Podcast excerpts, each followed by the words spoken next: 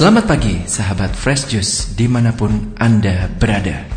Kita berjumpa kembali dalam Fresh Juice hari ini Edisi Selasa 18 Desember 2018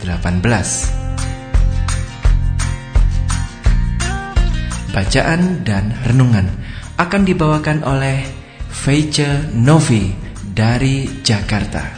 Selamat mendengarkan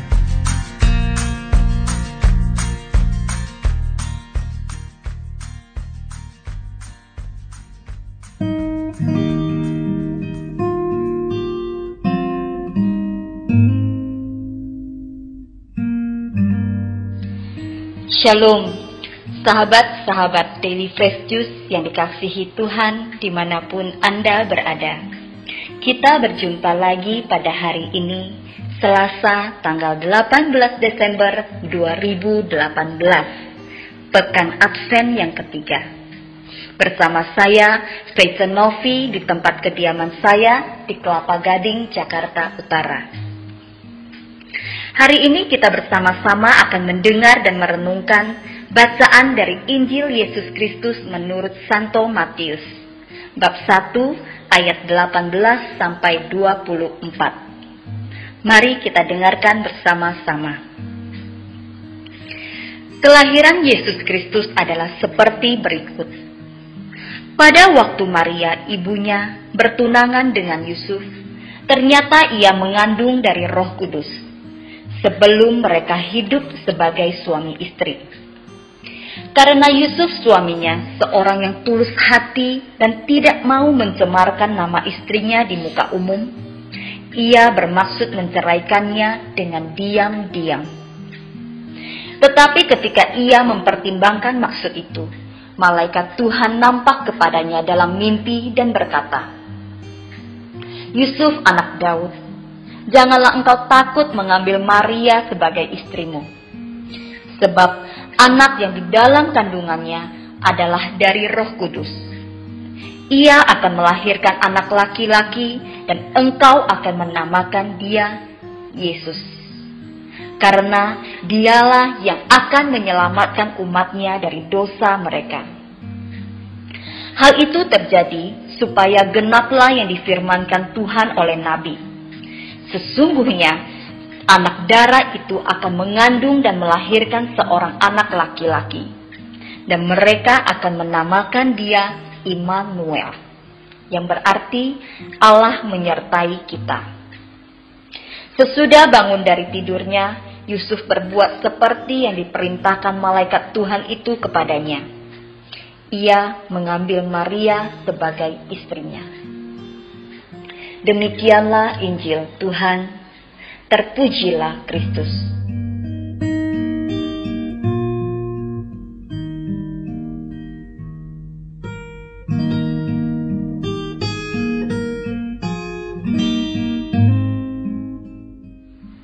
Sahabat-sahabat Daily Fresh Juice yang dikasihi Tuhan, hari ini kita akan belajar menyikapi sebuah kabar atau berita dari dua tokoh panutan kita, yaitu Bunda Maria dan Santo Yusuf. Saat ini kita juga sudah sampai di penghujung tahun. Maka sebentar lagi kita akan memasuki tahun 2019 yang merupakan tahun politik bagi rakyat Indonesia. Pastinya akan ada banyak berita-berita yang berseliweran di media-media. Entah itu berita benar atau hoax.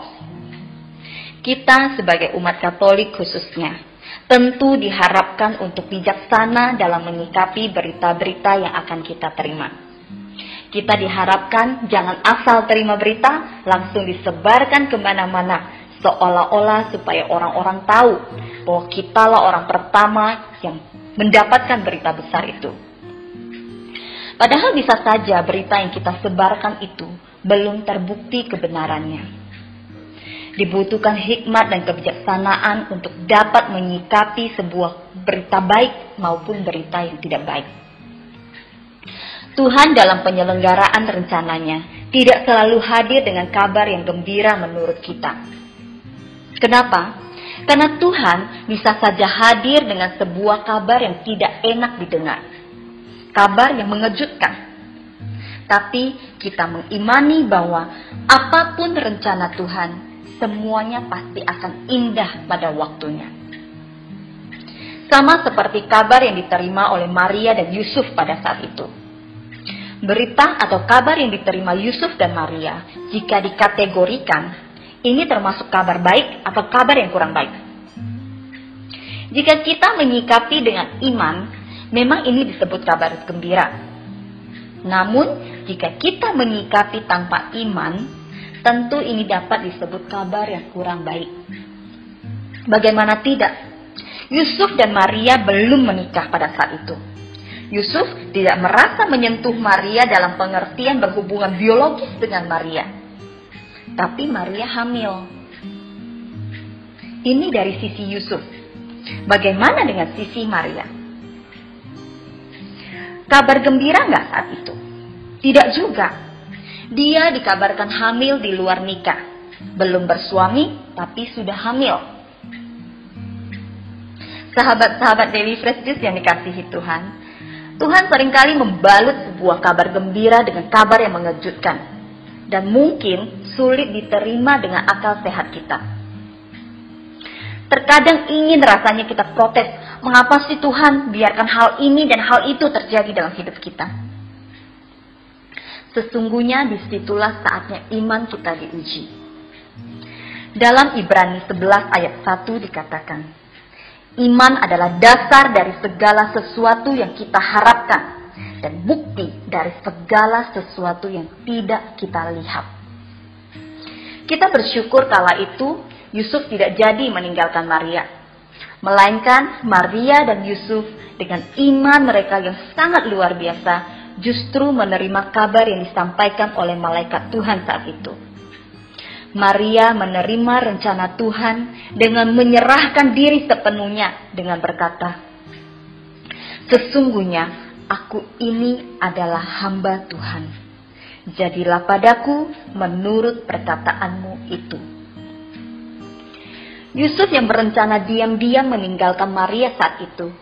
Setelah didatangi malaikat Tuhan dalam tidurnya, kemudian ia bangun dan melakukan seperti yang disampaikan oleh malaikat dan mengambil Maria sebagai istrinya.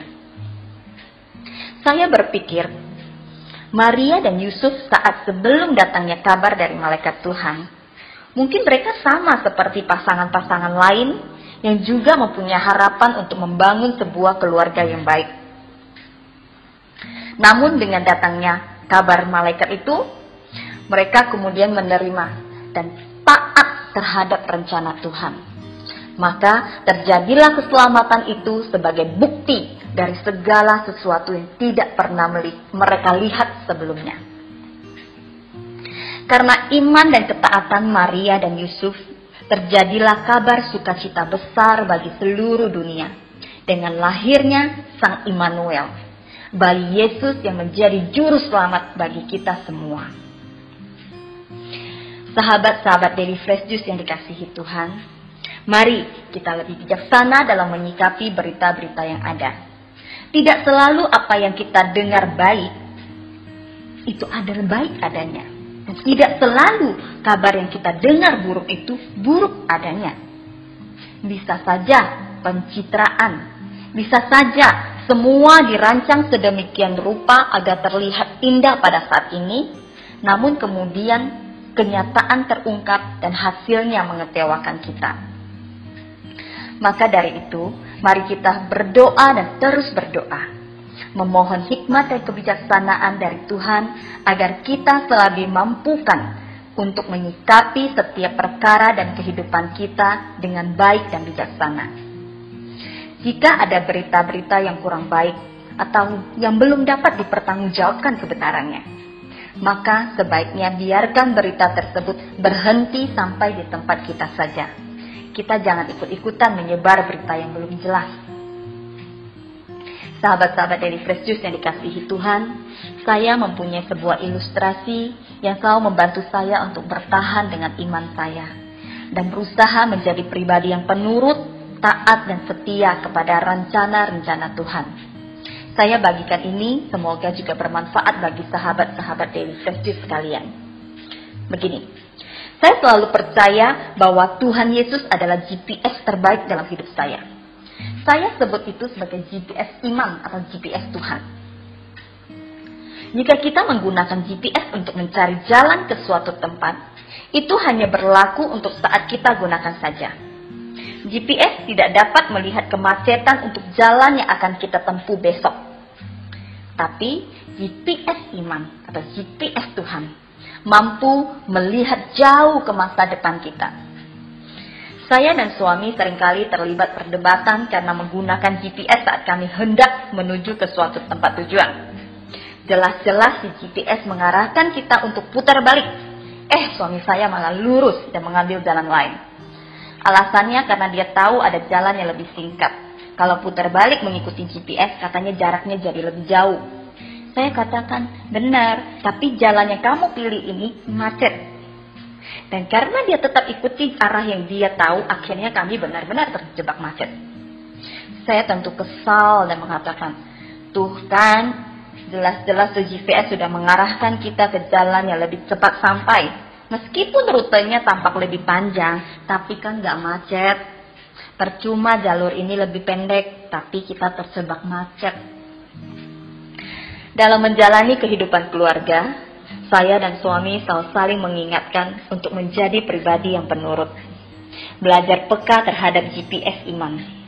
Jangan karena merasa kita lebih tahu atau kita lebih paham, lalu kita mengandalkan akal manusiawi kita.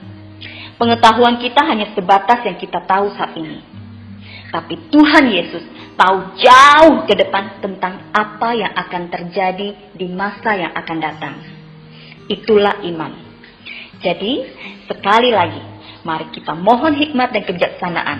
Mohon kepekaan dari Tuhan agar kita bijaksana dalam menyikapi kabar-kabar yang kita terima. Agar kita bisa menjadi pribadi yang penurut, pribadi yang taat setia, tidak banyak protes. Berjalan seturut kehendak dan rencana Tuhan. Karena semuanya pasti akan mendatangkan kebaikan. Bagus tidaknya GPS saat digunakan tergantung pada signal yang ditangkap oleh perangkatnya. Lalu, bagaimana kita memperkuat signal GPS iman kita? Caranya, memperkuat relasi kita dengan Tuhan melalui ketekunan dalam doa, membaca dan mendengarkan firman Tuhan, dan selalu berbuat kasih. Mari kita belajar dari Bunda Maria dan Santo Yusuf yang selalu menyikapi kabar berita dengan hikmat dan iman. Biarkan hikmat Tuhan menuntun kita ke arah yang benar, agar kita dapat menyikapi berita-berita yang kita terima. Sahabat-sahabat Daily Juice yang dikasihi Tuhan, hari ini juga menjadi perjumpaan terakhir kita di tahun 2018. Saya secara pribadi mengucapkan Selamat merayakan hari raya Natal bersama orang-orang yang kita kasihi. Selamat menyambut juru selamat kita, Yesus Kristus. Dan selamat memasuki tahun baru 2019. Mari kita ciptakan tahun politik yang damai, penuh kehangatan dan sukacita. Sampai jumpa, Tuhan Yesus memberkati. Amin. Sahabat Fresh Juice, kita baru saja mendengarkan Fresh Juice Selasa 18 Desember 2018 Segenap tim Fresh Juice mengucapkan terima kasih kepada Feice Novi untuk renungannya pada hari ini. Sampai berjumpa kembali dalam Fresh Juice edisi selanjutnya. Tetap bersuka cita dan salam Fresh Juice.